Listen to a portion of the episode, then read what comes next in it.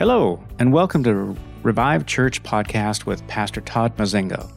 I'm your host, Paul Garner. Thank you for listening today. Pastor Todd opens the Word of God and explains the difference between the gospel of salvation and the gospel of the kingdom. Is the goal of entering the kingdom of God simply so that we can sit and wait for Jesus to return? Is the kingdom of God already here? Do we have assignments from God to walk out today to expand His kingdom on earth? Pastor Todd reveals the answers to these questions in today's message. Let's listen in. Be sure to listen to the end for some exciting information. All right, you ready to get into it? All right, you ready to get into it? All right, I'll wait for you. You ready to get into it? All right. Uh, and what I want to talk about today is the difference between the gospel of salvation and the gospel of the kingdom of God the gospel of salvation, the gospel of the kingdom of God. There are two distinct things in Scripture, and I'll show them to you today. Uh, and there's a reason which I'll unroll at the end of this as to why I want to study this. So if we go to Ephesians 2, Ephesians 2, we're going to talk about the gospel of salvation in Ephesians 2. Verse 1 and you were dead in your offenses and sin, dead in your trespasses and sin. So here we have Paul talking to a group of people who are clearly alive and breathing, but he tells them that they were dead in their trespasses and sin, in which you previously walked according to the course of this world, according to the prince of the power of the air. That's Satan of the Spirit that is now working in the sons of disobedience. Among them, we too, all, previously lived in the lust of our flesh, indulging the desires of the flesh and of the mind, and were by nature children of wrath, just as the rest. So Paul is saying, Hey, I'm telling you, you're dead in your sins, but I'm telling you, so was I. At one point, I too was dead in my sin.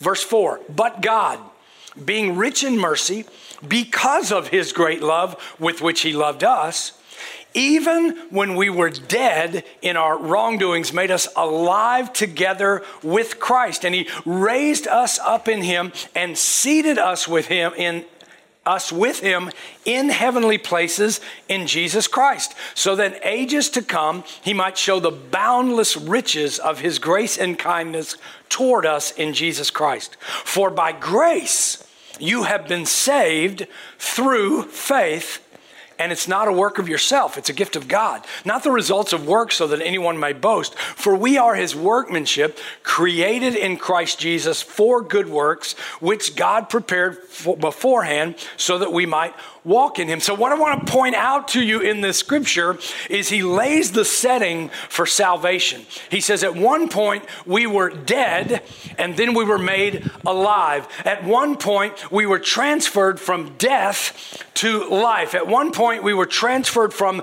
the prince of the power of this world into the domain of heavenly places. We were transferred from the spirit of disobedience to the spirit of good works that were prepared for us. In Colossians chapter 1, it kind of gives a great synopsis of that entire set of scriptures. In, in Colossians 1:13 it says, "For he, Jesus, rescued us from the domain of darkness, and then he transferred us to the kingdom of his beloved Son, in whom we have redemption, the forgiveness of sin. So God rescues us from the domain of the prince of the power of the air. He rescues us from a domain of darkness, and he transfers us into the kingdom of his Son, into the kingdom of God, into the kingdom of heaven, which we'll talk more about in a minute. And that transference happens when we recognize that we are separated from God and living in the kingdom of darkness darkness. I've said before, you will spend your eternity with whoever you are submitted to. So we were submitted to the prince of the power of the air, Satan, in the kingdom of darkness. And God points that out to us through a conviction of the Holy Spirit that you are separated from me. You're going to spend your eternity with Satan in hell if you don't make a decision to be transferred into the kingdom of God. So there's a transference that goes on at the point of salvation. It happens when we recognize I am separated from God. I am submitted to Satan. I am full of sin and I need to do something about that. And I receive God's grace. He made available to me an opportunity to leave that kingdom of darkness and come into his kingdom. We put our faith in what Christ has done for us. What has Christ done for us? Christ on that cross took the punishment for disobedience that I deserve. I deserve to be separated from God because I was submitting to Satan. But Christ came and said, The punishment of being separated from God, I will take for you. He who knew no sin became sin so that I might become the righteousness of God. What happened? He said, The punishment that's due you, I'll take it and I'll give you my right standing with God. Then you'll walk into the kingdom of God and leave the kingdom of darkness. He took that separation when he cried out, My God, why have you forsaken me? Because he was separated from God at that moment, taking the punishment of death of sin for us.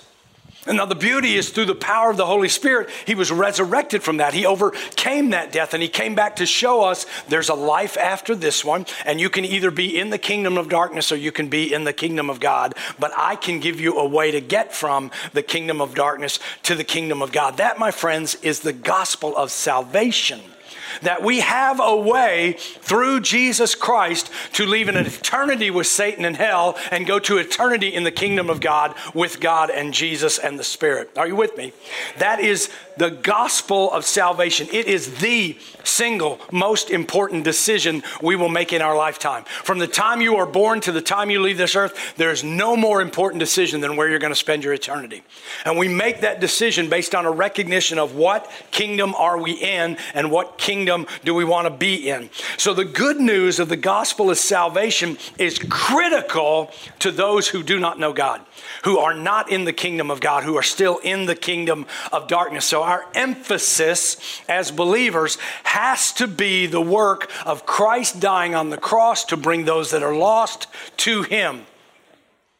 But the gospel of salvation is for those who need to be saved from an eternal hell. Stay with me.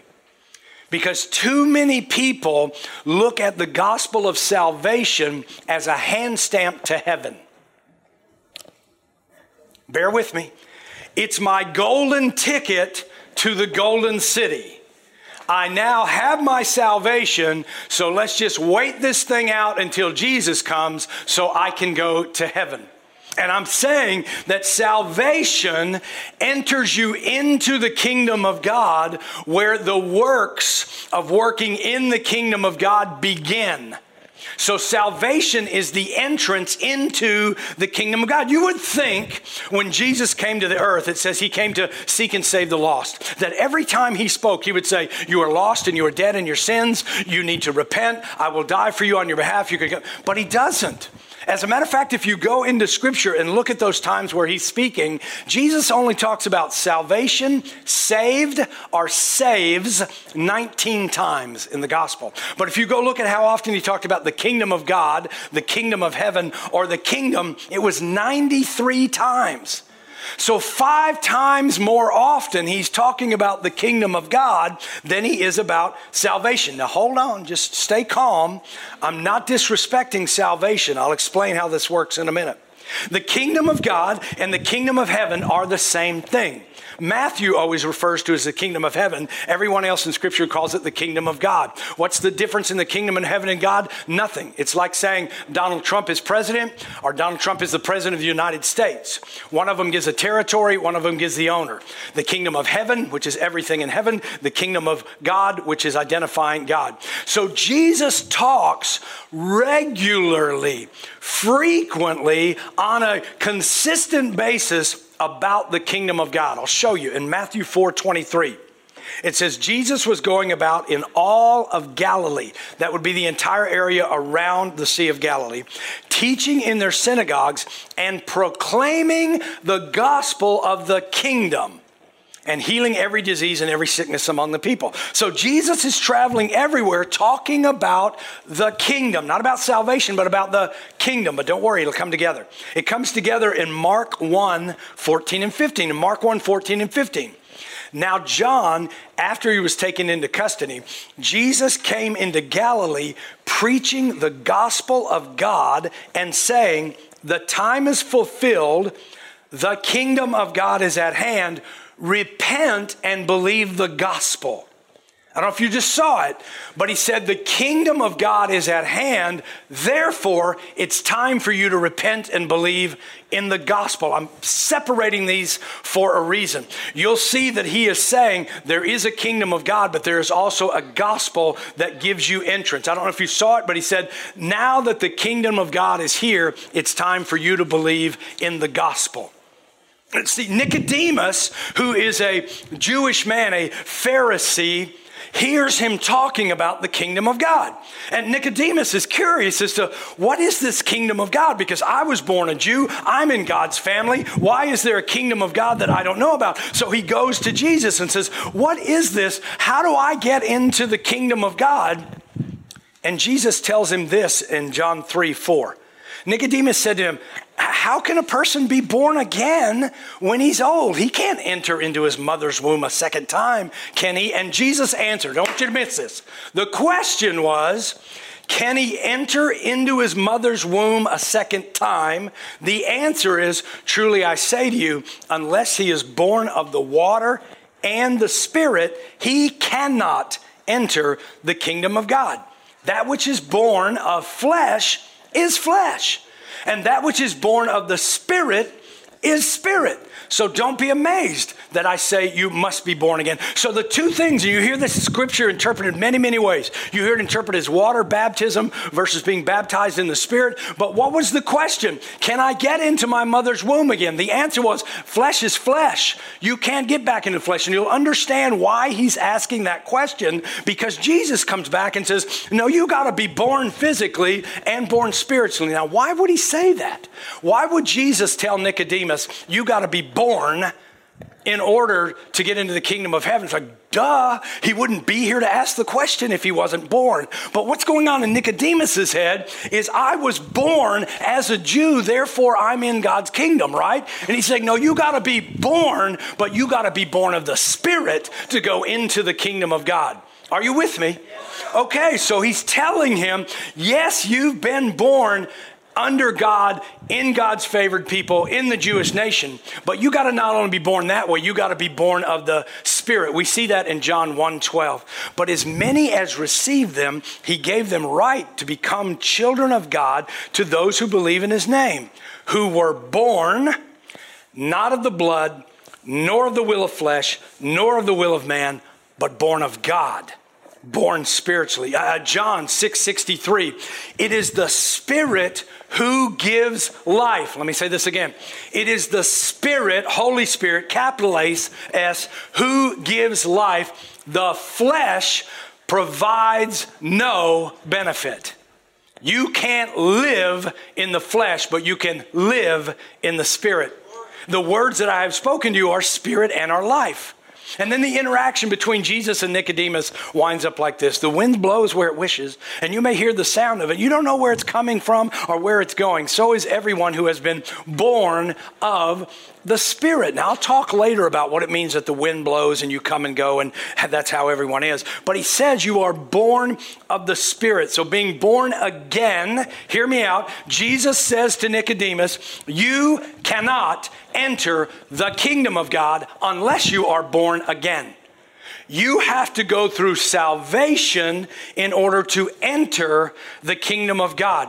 There is a difference between being born again and entering into the kingdom of God. One is the entrance point, the other is where you are after you enter. It seems like a technicality, but bear with me.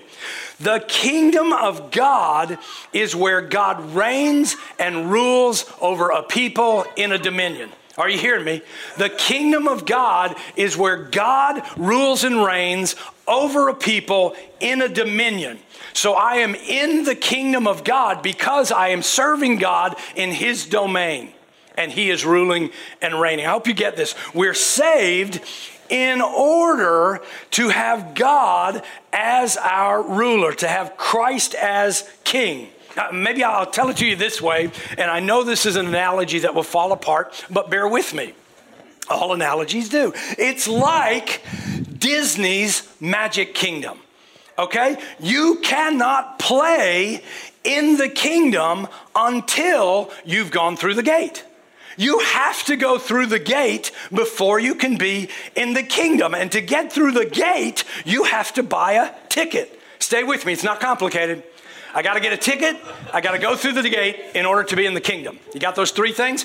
I got to buy a ticket, I got to go through the gate in order to be in the kingdom. The kingdom of God is similar to that. What I'm saying is, you have to go through the gate, which is Jesus. Jesus is the gate into the kingdom of God. Jesus said, I am the way, I am the truth, and I am the life, and no one goes to the Father except through me. The beauty is, the cost of the ticket has also been paid by Jesus in 1 John 4 10. In this is love, not that we loved God, but that He loved us and sent His Son to be the propitiation for our sins. A propitiation is a nice uh, seminary kind of word. If you know what propitiation, say propitiation. Oh, you sound so educated. That's awesome. Listen, propitiation means full payment. Full payment. He paid for our sins. He laid down his life. He was crucified. He took the suffering. He took the abuse. He took the condemnation. He paid for our sins. He is the gate and he paid for the ticket. But guess what? You got to have that ticket. You don't go through the gate without the ticket that he paid for. How do I claim the ticket? By faith. By grace, it's been extended to me. Now I have to claim the ticket. I have to say, I believe, Jesus, that you have paid the ticket for me to go through you into the kingdom of God. That's called salvation. Salvation happens at the gate, but you go through the gate into the kingdom. When you consider that kind of analogy, some things about how Jesus taught make more sense. Why did he talk so much about the kingdom as opposed to salvation? Because being in the kingdom of God is the goal. Being in the kingdom of God is the priority. Being in the kingdom of God is eternal security. Being in the kingdom of God is the ultimate objection. But without salvation, you cannot enter the kingdom of God. I'm not downplaying salvation at all. I'm just trying to separate it for a purpose and a point I'm going to make in a minute. Jesus came and said, God will forgive you. You are outside the kingdom, but if you come through me, he will forgive you. You can leave the kingdom of death and misery. You can come into relationship in the kingdom of God with him where you will have responsibilities and rewards. You can have a father who teaches you, who disciplines you, who corrects you, and does that for your joy, and you can be in the kingdom of God. And then Jesus does something else kind of unique. He tells us, I want you to go teach and preach about the kingdom of God. In Matthew 10 7, and as you go, preach, saying, The kingdom of heaven has come near. Matthew 24 14, the gospel of the kingdom shall be preached in all of the whole world as a testimony to all nation, and then the end will come. With all of that said, what does that mean for the believer today? Listen to me. Here's my point for today. It means salvation is not a hand stamp and a wait for Jesus to return. It's like going to the gate and just staying at the gate. When you came through the gate into the kingdom, now there is a life in the kingdom a life that you live, responsibilities, duties, things for us to do in the kingdom of God. The kingdom of God has a ruler, it's God, it's His kingdom. The kingdom of God has a domain, it's heaven and earth and everything below that. The kingdom of God has a government, it is all on Jesus' shoulders. He has all authority in heaven and on earth, and it has a purpose the full restoration of man and God. Mm, it's going to be important. Here's what I'm trying to say Salvation is only the beginning. It's the beginning of the walk in the kingdom of God. And that walk in the kingdom of God must be filled with the Holy Spirit. You're at Revived Church, so you know we're going to talk about the Holy Spirit. The Word and the Spirit together. I'm going to take you into the Word and I'm going to show you a parable that has been so mistaught that I hope to make it make sense for you today. It is the parable of the ten virgins. Let me show you what this parable is actually saying. Verse 1 then the kingdom of heaven, that's what we're talking about, the kingdom of heaven will be comparable to 10 virgins who took their lamps and went out to meet the bridegroom. Five of them were foolish, five were prudent. For when the foolish took their lamps, they took no oil with them. Everybody say, they had no oil. No, say it again. They had no oil. No oil. Bear with me. But the prudent took oil in flask along with their lamps. I'm telling you, it's going to make sense in a minute. While the bridegroom was delaying, they all got drowsy and began to sleep. And at midnight, there was a shout Behold, the bridegroom, come out to meet him. And all those virgins rose and trimmed their lamps. And the foolish said to the prudent, Give us some of your oil, for our lamps are going out. I'm telling you, you're gonna make, it's going to make sense. And the prudent said, No, there will not be enough for us and you too. Go and said to the dealers and buy some for yourselves.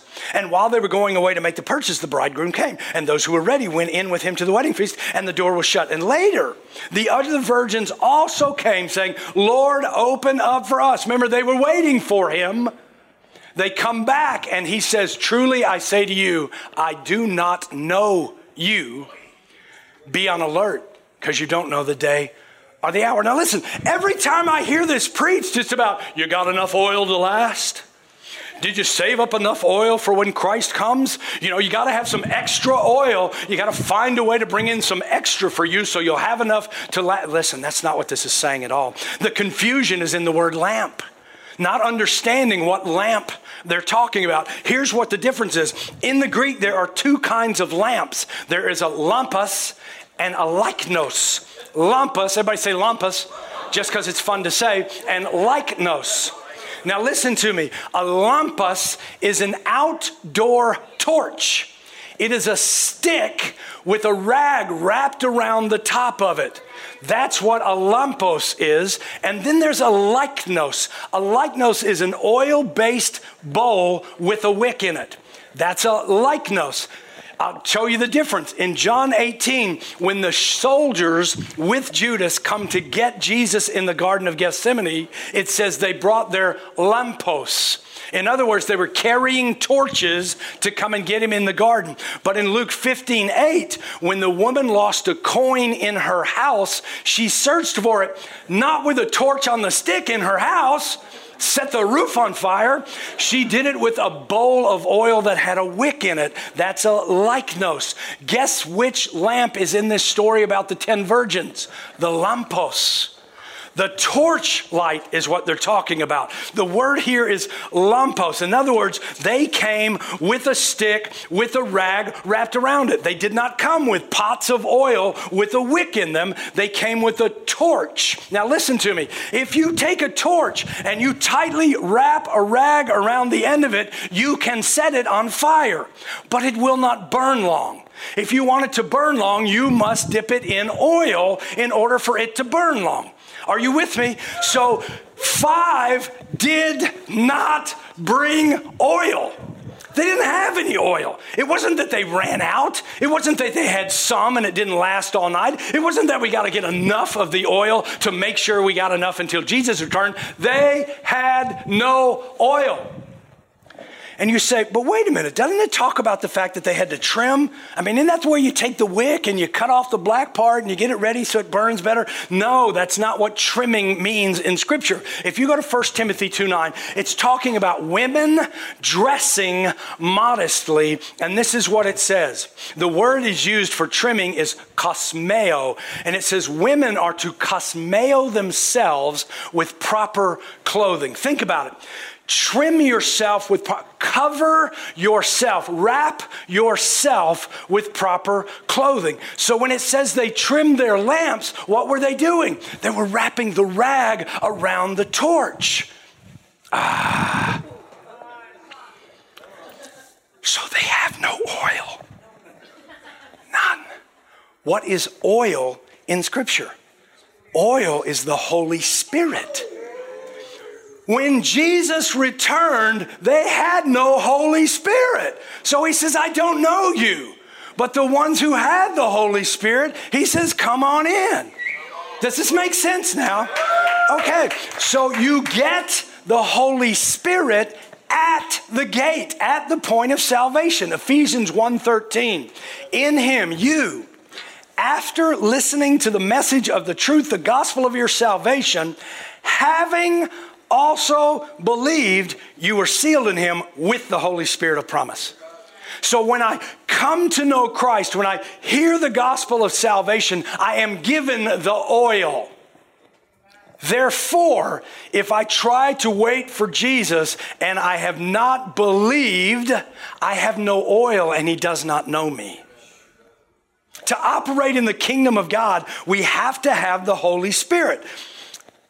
If there's no salvation, there's no Holy Spirit, and there's no entering the kingdom of God. There's a difference between the gospel of salvation and the gospel of the kingdom of God. Let me explain. What is it like when you're in the kingdom of God? Romans 14, 17 says it like this. It says they're, they're having a discussion about what should you eat and not eat based on what's clean and unclean. And he says in 14, 17, the kingdom of God isn't about eating and drinking, but righteousness, peace, and joy in the Holy Spirit. In the kingdom of God, you have to have the Holy Spirit. And if you have the Holy Spirit, you have righteousness, peace, and joy. What are those three things? Righteousness, a right standing condition with God, being acceptable to God. I have right standing with God. Through Jesus, I am made righteous peace, where harmony prevails in my life, where my mind is settled and at peace. Joy, a gladness that is given to me by the Lord. I have a joy of the Lord that becomes my strength, and I get these. They're brought about in the Holy Spirit. Why am I bringing this up? Because if the kingdom of God is a state of righteousness, joy, and peace, Romans 15, 13 says, Now may the God of hope fill you with all joy and peace in believing, so that you will abound in hope by the power of the Holy Spirit. If being in the kingdom of God is righteousness, peace, and joy, then when people see us walking in the kingdom of God, do they see righteousness, peace, and joy? I'm not trying to step on toes, but here's what I'm saying. So many believers are looking at their salvation as the hand stamp and the ticket, waiting for Christ to return. What do I mean by that? I mean, there's a lot of believers who are suffering and hanging in there just until Jesus comes back. They are struggling with depression and anxiety and anger and frustrating, hoping that Jesus comes tomorrow so that he'll fix all this problem. Most believers are sure that heaven will be good one day, but we got to grin and bear it. Oh, why? Why? Why are we talking about this? Because if you're here today and you are a believer in what Christ has accomplished for you on the cross, you are in the kingdom of God. That was the goal. That was the ultimate objective was to get in the kingdom of God. Why? So we can sit and wait for Jesus? No because we've been given duties and responsibilities and things to do. You may not recognize this, but Jesus is coming back. But I want you to hear me. When he's coming back, he is coming back to set up cities and governments and authorities, and he's looking at you saying, Are you using it well now so that in my kingdom come, you can be over cities? He's looking at you and saying, How are you operating in the kingdom? And some people would say, Oh, Pastor Todd, that's theologically incorrect because the kingdom of God doesn't come until Christ returns. Listen to me. Who are you submitted to? God. Why am I worshiping God if the kingdom is not here?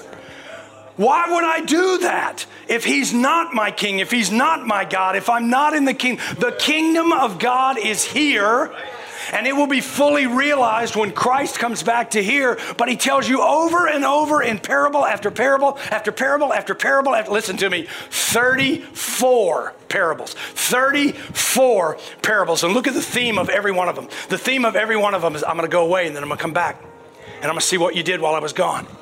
What are you doing in the kingdom of God? My point is, I got saved. Praise God. I get to spend an eternity with God. I get to be a part of this new heaven and new earth. All of that is beautiful, but right now, today, I'm in the kingdom of God. And I've got to operate in the kingdom of God. And I've got to take territories. And I've got to take responsibilities. And I've got to go against the enemy. And I've got to show God that I am here because you put me here to do something and I'm going to do it. Why am I bringing this message up? Because all of January, we're going to talk about territory.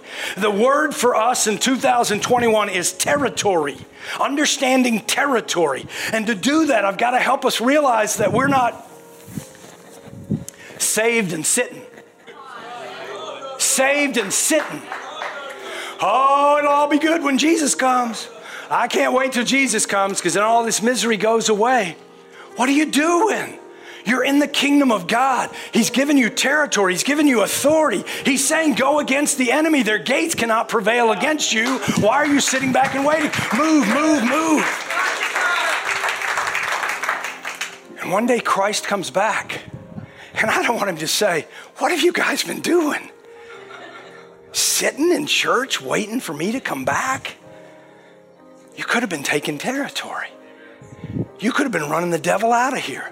You could have been healing people and cleansing the leper and raising the dead and setting the captive free. But instead, you were waiting for a kingdom that's already here. You're children of God. Romans 8:16. You're seated in heavenly places, Ephesians 2 6. You have authority and responsibility, Luke 10:19. Your enemies already defeated, Colossians 2:15. And we're to spread that gospel of salvation to bring people into that kingdom. But listen to me right now, I know who my king is. I know I'm submitted to the Lord and I'm worshiping God. Why? Because I'm in the kingdom of God. And in the kingdom of God, there are things to do. Why are we studying this? We are studying this because there's work to be done. We're studying this because we're currently on a mission and we have a mandate. There are things we're supposed to be doing as the bride of Christ in the kingdom of God. And we have to recognize that this is not about waiting for his return, this is about actively preparing for his return preparing our territory, preparing ourselves, learning to work in authority, watching I heard it said this way one time I do not want Jesus to come back to a disproportionate body to his headship. I don't want him coming back as the head of the church and there's this tiny little body that tucks up under his head. I want to be fully proportionate, fully strengthened, fully ready to run with my king. Church, we got to become active. We're not waiting We're not sitting. We're not passive. We have work in the kingdom to do. Well, what did you think? Is the kingdom of God already here? Do you have an assignment from God to operate in His kingdom here on earth? Has God been speaking to you about any of these things? We would love to hear from you. You can email us at info at reviveusnow.com.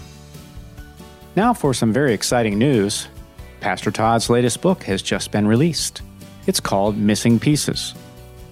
Have you ever asked yourself, if the Holy Spirit lives in me, why do I still do the things I don't want to do? Pastor Todd addresses this and many more important questions that most of us have pondered for years. Pastor Todd fills in the missing pieces that we have wondered about, and when those pieces are understood and put in place, the bigger picture becomes more clear. This new book is available now on Amazon.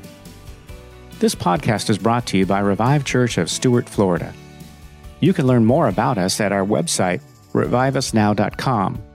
If you would like to support this ministry, go to our website, reviveusnow.com/give. If you live in our area or are planning to visit our area, we would love to have you join us. We are located at 8851 Southwest Old Kansas Avenue, Stuart, Florida. If you enjoyed this podcast, why not click to subscribe right here on the podcast site of your choice?